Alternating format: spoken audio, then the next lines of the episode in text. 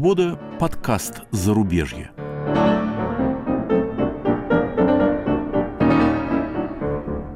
У микрофона Иван Толстой и Игорь Померанцев.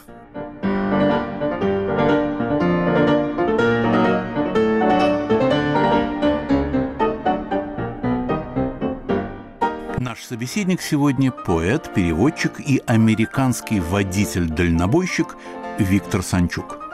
Виктор, я знал многих русских поэтов, у которых был длинный список фондов, каких-то организаций, и вот эти фонды, организации давали поэтам гранты, стипендии. У вас был такой список? Не хочу ваших знакомых как-то уязвлять, но вообще это, по-моему, какое-то мародерство все. Это какие-то фонды, какие-то... Ну, представьте себе, вот Байрона, который берет какие-то фонды, ищет что-то, где что-нибудь урвать. Да? У него наоборот, он сам вкладывает в эти корабли в Грецию, еще вот только в этом смысле все творчество интересно. А, конечно, для меня это очень невозможно. А когда началось ваше персональное зарубежье? Когда вообще вы стали подумывать о перемещении через государственную границу? Простите за торжественное выражение довольно поздно, меня никто никуда не звал, и как-то вот перестройка произошла, и как-то новые времена, и как-то в этих новых временах я нигде не был нужен. И я никуда и не ехал до 93 -го года. Почему я запомнил, что в 93 году вдруг резко меня именно позвали в Австрию куда-то выступать, там стихи какие-то читать, потом тут же в Берлин. Я много переводил немецкой поэзии. Странным образом все бедствовали, а я получал деньги, потому что именно что я переводил немецкую поэзию. И они мне просто привозили денег и прям кешем давали, и у меня были средства. В Америке вы работали, причем несколько лет дальнобойщиком. Как вы нашли работу? Почему выбрали эту профессию? У меня в 2000-е годы был да и сейчас есть и очень известный сейчас такой русский писатель. Когда он прилетел, я ему сходу стал рассказывать, как там что-то все происходит, делается, как мы ездим, и с пафосом неофита все это ему говорил. Так слушал, слушал, он говорит, ну ты все это записываешь, ты там это книгу делал. Я говорю, какую нахер книгу? Мне просто вот эта жизнь, это мне нравится, это вообще такой... Он так слушал, говорит, но я тогда вообще не понимаю, зачем ты всем этим занялся, если ты не собираешься это писать. И мне очень в Америке понравилось водить машину. Ну, как-то вообще глупо в Америке не водить машин. А потом как-то решил зарабатывать, раз уж мне так нравится водить, а водить мне страшно понравилось. И в конце концов я получил эти права. Пошел на одной из фирм, вдруг оказалось, что мой напарник русский, там много довольно вообще славян, сервы там есть, поляков полно, там чехов, но этот был русский. Ну и там рассказывал, как он мочил этих афганцев ужасных, как они аулы выжигали. Я говорю, зачем же ты все это делаешь? Ну, а ты не знаешь, что они с нашими пацанами делали. Ну, вот такой парень, значит, настоящий, да? И мы с ним вместе оказались в напарниками. Ездили какое-то время вдвоем. Прекрасно водил машину и меня многому научил. Скажите, существует ли эмигрантская муза? И слышен ли у нее какой-то акцент? Могу ли я отличить современные стихи русские, написанные в метрополии? И я не знаю. Нет, я думаю, что сейчас все так переплелось. Я думаю, что все-таки природный истинный голос может быть именно там. Вернемся к нашим фурам. Какие грузы вы перевозили? А, одно время я немножко работал на FedEx, почту возил, потом пошел в такую мебельную компанию. Мы много развозили мебели. Это, кстати, было очень интересно для меня. Мы с напарником еще и разгружали эту мебель, то есть были еще и грузчиками. За это еще деньги получали. И это давало мне еще возможность такую вот наблюдать жизнь. Все же переезжают все время да, в, в Америке. И ты приезжаешь и видишь, целые дома там перевозят, и ты видишь изнутри разные штаты, как там люди живут, и разные социальные среды. Я встречал там, например, богатые черные круги такие вот людей, очень состоятельных, но именно темнокожих. И это свой мир такой. Потом наоборот какие-то студенты индусские, там, я не знаю, какие-то музыканты. И ты все это вот изнутри весь их быт там видишь и с этим знакомишься. Потом просто какие-то грузы, трубы какие-то. Виктор, я читал, что начинающие тракеры получают около 50 тысяч долларов в год, а ветераны, ветераны могут получать до 120 тысяч. Это реальные цифры? Вполне реально. 50 тысяч это тогда начинающий, похоже, да, но зависит от ситуации, я думаю, на ходу меняется. Например, я не занимался ковидные годы, но мне рассказывали, что в этот период, и даже меня звали и что-то говорили, не хочешь ли ты кто-то там, потому что люди зарабатывали какие-то огромные деньги, десятки тысяч в месяц. Потому что, когда был ковидный карантин весь этот, грузы не доставлялись. И там компании платили какие-то бешеные деньги, чтобы кто-то их возил. Очень было выгодно. Но я, конечно, с моим еврейским счастьем в этот момент в этой области уже не работал. Существует ли сегодня русская литература в Америке? Ну, есть вполне там известные, там Володя Гандельсман, значительные. Ну, Кинжеев тут, Бахыт в Нью-Йорке что-то мелькал. Они есть, да общность судьбы. Я не знаю, все вот эти мои, кого я знаю, они все в той или иной степени и публиковались, и были известны, и в России тоже. И все туда-сюда ездили. Вообще какая-то новая ситуация со всей этой культурой. Ну, глобализм, все перемешивается, и неважно, где ты находишься. Какую Америку вы открыли благодаря профессии дальнобойщика? дальнобойщикам сложно открывать Америку. Вот если бы я мебель не перевозил, я бы вообще ее гораздо меньше знал, потому что Хоть мебель, когда возишь ты каким-то людям, как я говорю, приезжаешь в какой-то конкретный мир, некоторые, которые там меблируются.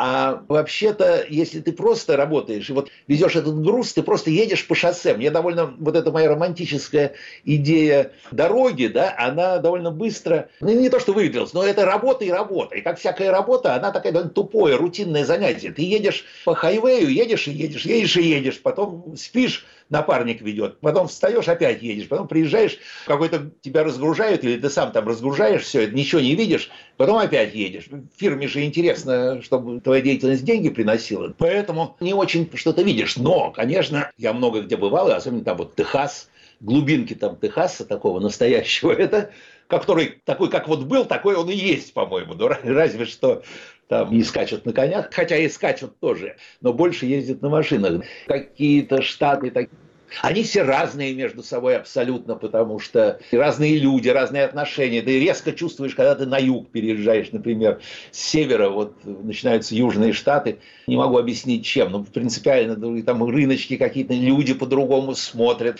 Новый Орлеан вообще свой мир, причем хотя Луизиана рядом с Техасом, это абсолютно разные миры. Да, вообще американские штаты это абсолютно разные, но это штаты, это страны, они разные. Иностранный язык, особенно у литератора, э, он вызывает как бы такой все время подталкивает под локоть, использовать чужие звуки, э, у тебя рот полон иноязычной фонетики, неизбежно от каждодневного бытового общения. А вот сказывается ли это на собственном поэтическом языке? Начинаете ли вы немножечко говорить как иностранный поэт?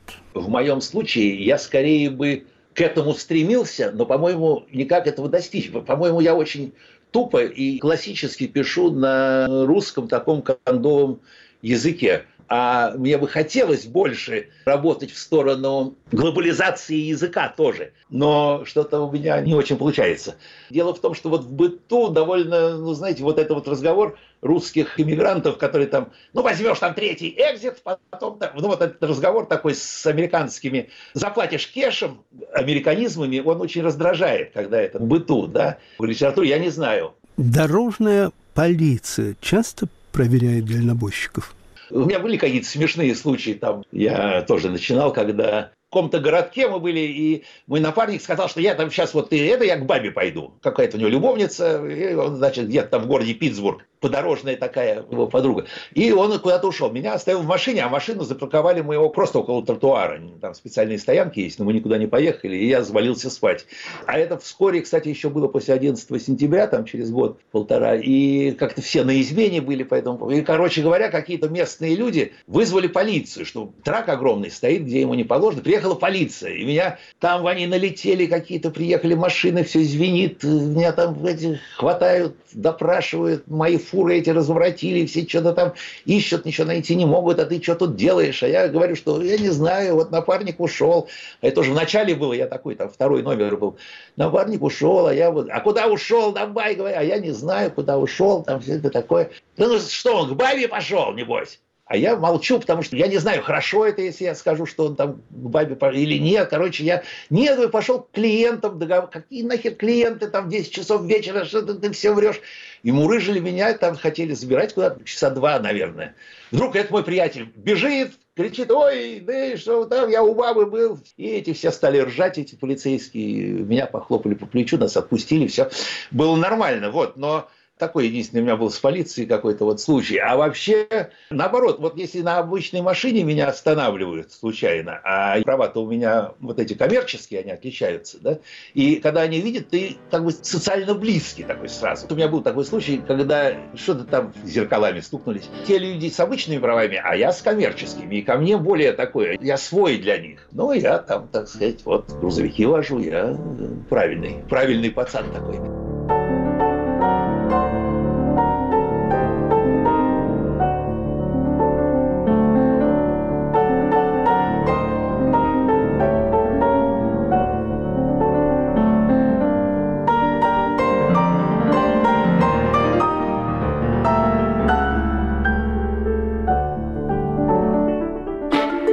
Привет, меня зовут Марьяна Тарачешникова. А я Наталья Джампаладова.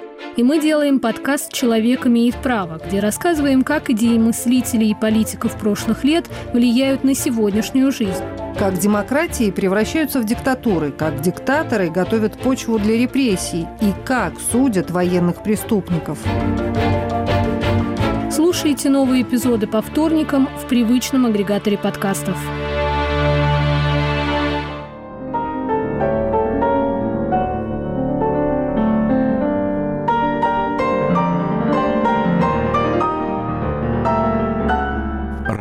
«Свобода» – подкаст «Зарубежье». Ведущие Иван Толстой и Игорь Померанцев.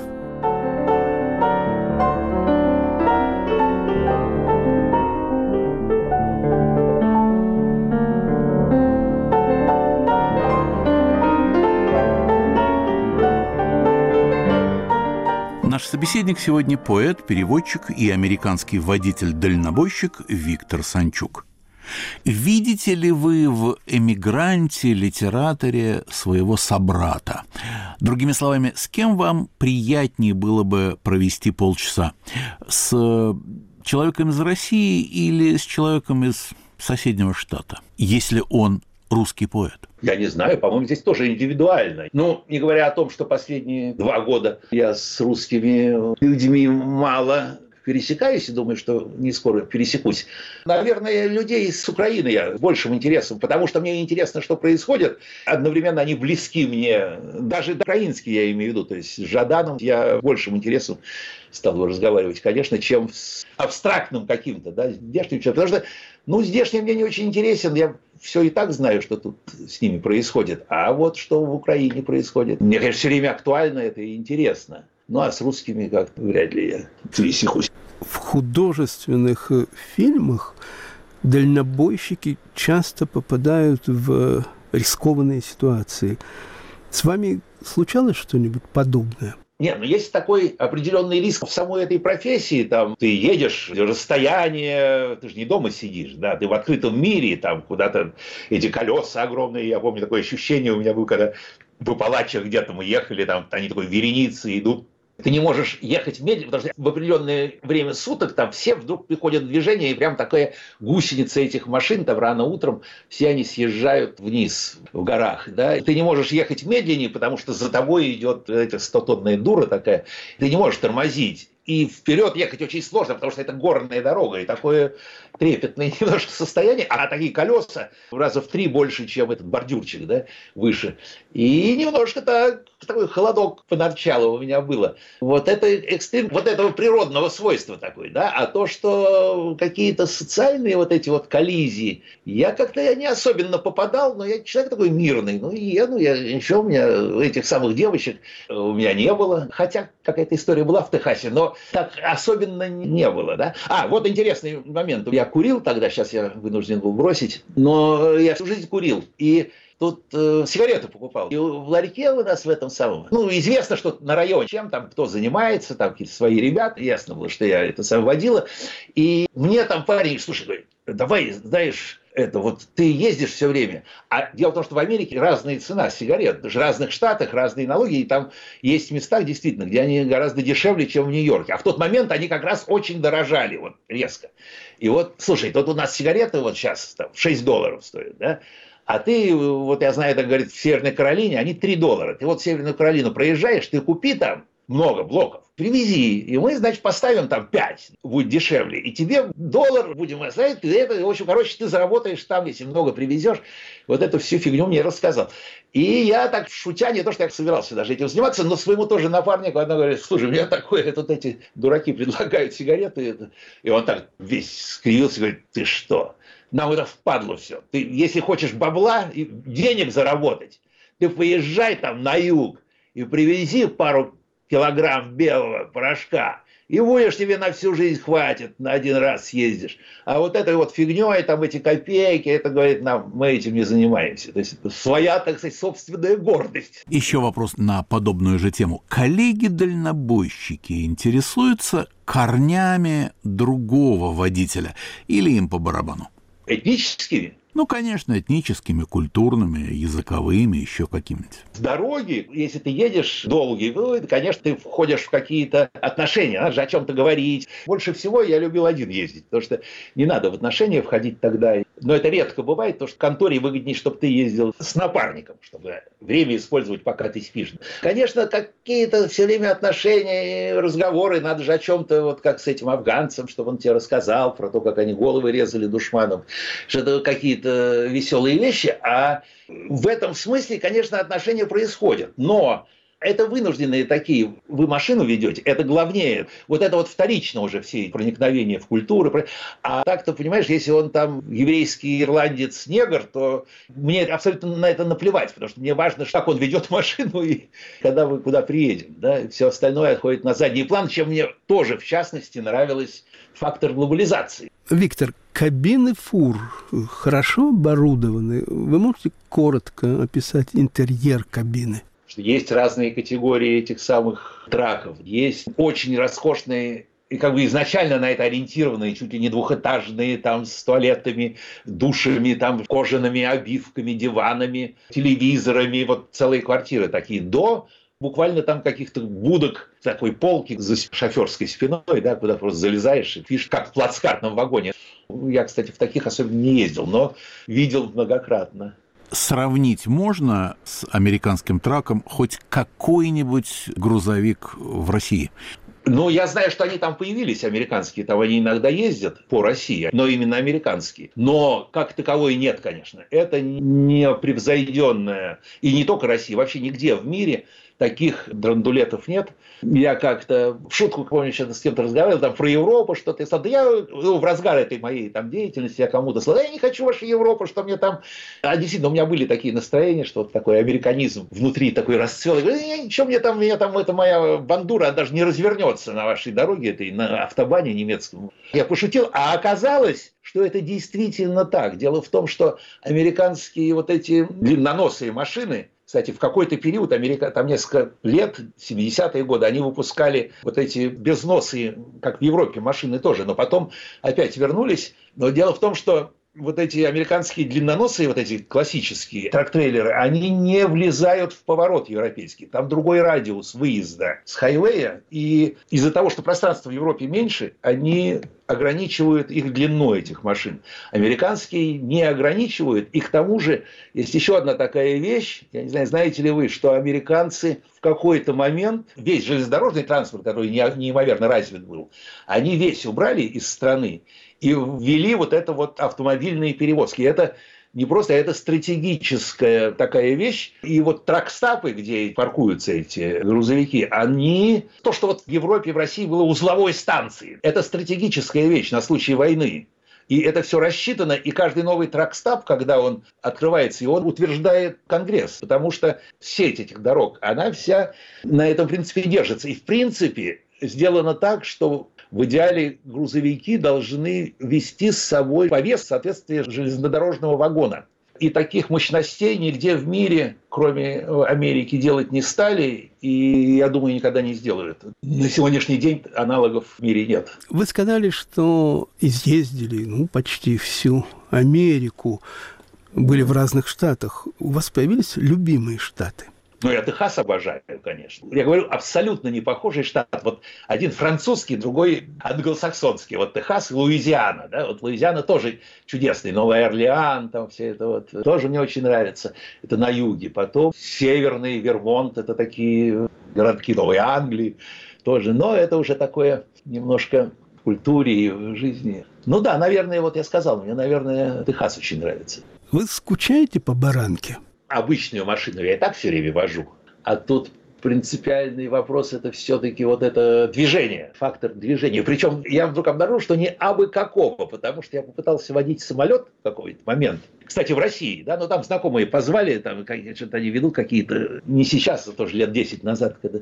Ну и такой с пропеллером, такой такой самолетик, предложили поучиться водить самолет. И я как-то с ним полетел, ну там так же, как, как в машине, сажают на соседнее кресло, и ты с инструктором летишь. Но мне это не понравилось вдруг, потому что оказывается, что так сверху смотришь, что-то все медленно движется какой-то, ну какая-то, в общем, тягомотина, не, не очень интересно. А машина, когда ты пожираешь это пространство, да, когда все несется на тебя так проскакивает, вот это ощущение скорости, оно здоровское. Но оно может быть не только, наверное, на грузовике. Обычную машину, когда ведешь, тоже очень здоровски. Я все время вожу, и водить я очень люблю, да. Но интересное, я вдруг обнаружил, что я, ну как во всех областях деятельности, я люблю водить, но я неизумительный шофер. Вот я это такой шофер на троечку. Да я езжу так по правилам, почти не попадаю ни в какие ситуации. Но и много не возьмешь с такого. Вот бывают гениальные шоферы. Вот у меня есть такой зять, он гениально водит машину. Страшно и весело. Вот он. А я так нет, но люблю водить, да я перестал в какой-то момент вот эти дальнобойщические занятия, потому что, во-первых, жена, она призналась, что она потом, когда я перестал этим заниматься, она, кажется, я каждый день плакала, говорит, я так боялась это все.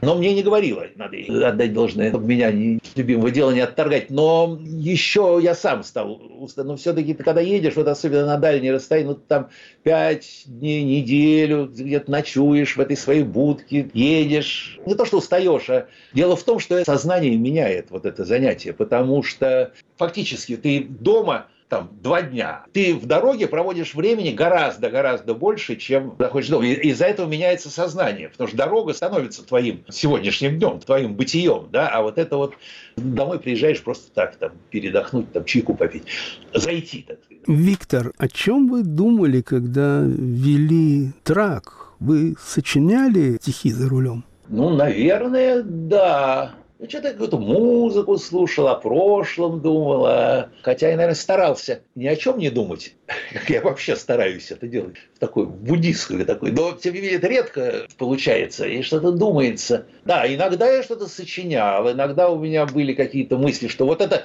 надо записать. И, кстати, сейчас, когда вы меня позвали на эту педерачу, все-таки я, хоть и говорил этому самому писателю, что я действительно не для этого делал, но, тем не менее, я обнаружил какие-то записи, что-то такое, какие-то случаи там.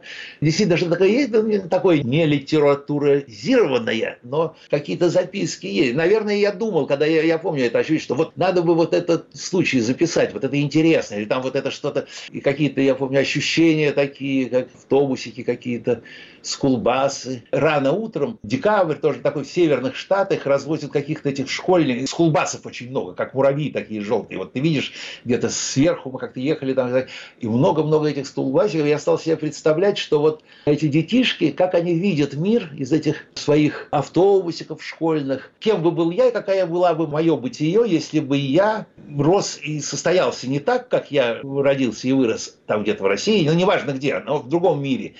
И чем это отличается от вот этого ощущения, как я видел мир вот ребенком, и вот как видят эти сегодняшние детишки. Вот как это все, я думал о том, как бы это все записать, как бы это воплотить, но так литературно никогда не сделал. Виктор, я сегодня вам задавал, в отличие от Игоря, более литературные вопросы, поэтому я и закончу последней литературной просьбой. Прочитайте, пожалуйста, какое-нибудь ваше стихотворение. Игорь один, Померанцев писатель нам слогом любезный. встретившись в городе Львове, так мне однажды сказал. «Дам я совет тебе дельный. Когда-нибудь, о шоферюга, ты мотанье свои по дорогам обеих Америк воспой. Днесь я о том поминаю, паркуючи попой фрейтлайнер. Или на чем поскромнее, в прорву ныряя дорог, облюбовав ойкумены, старый гараж, мои взоры быстрыми мухами бьются, жадно во всех зеркалах. Важный предмет. Не затем ведь нам они дадены, чтоб в них рожи приглупой старенья собственные лишь наблюдать, или сокрытую стыдность блядски прекрасных подружек, оргий среди жаркостонных, хоть это тоже в зачет. Истина их отражений, издревле данных богиней, исподволь, сзади и сбоку, вглубь мироздания вникать, это зовется объемом, в коем, раб Божий, я вижу, скорости соразмеряя, прочих вокруг ездаков.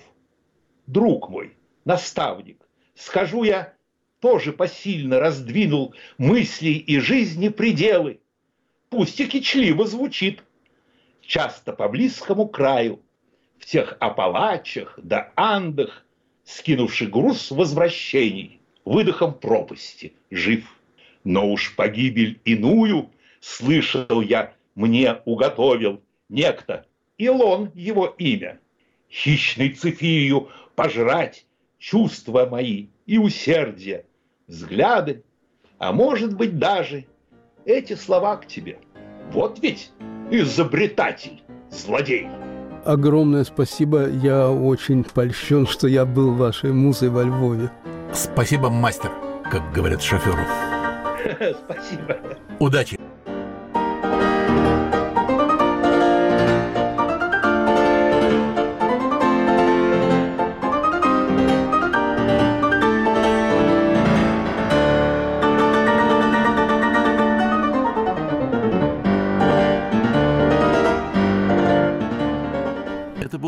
Подкаст «Зарубежье», который ведут Иван Толстой И Игорь Померанцев.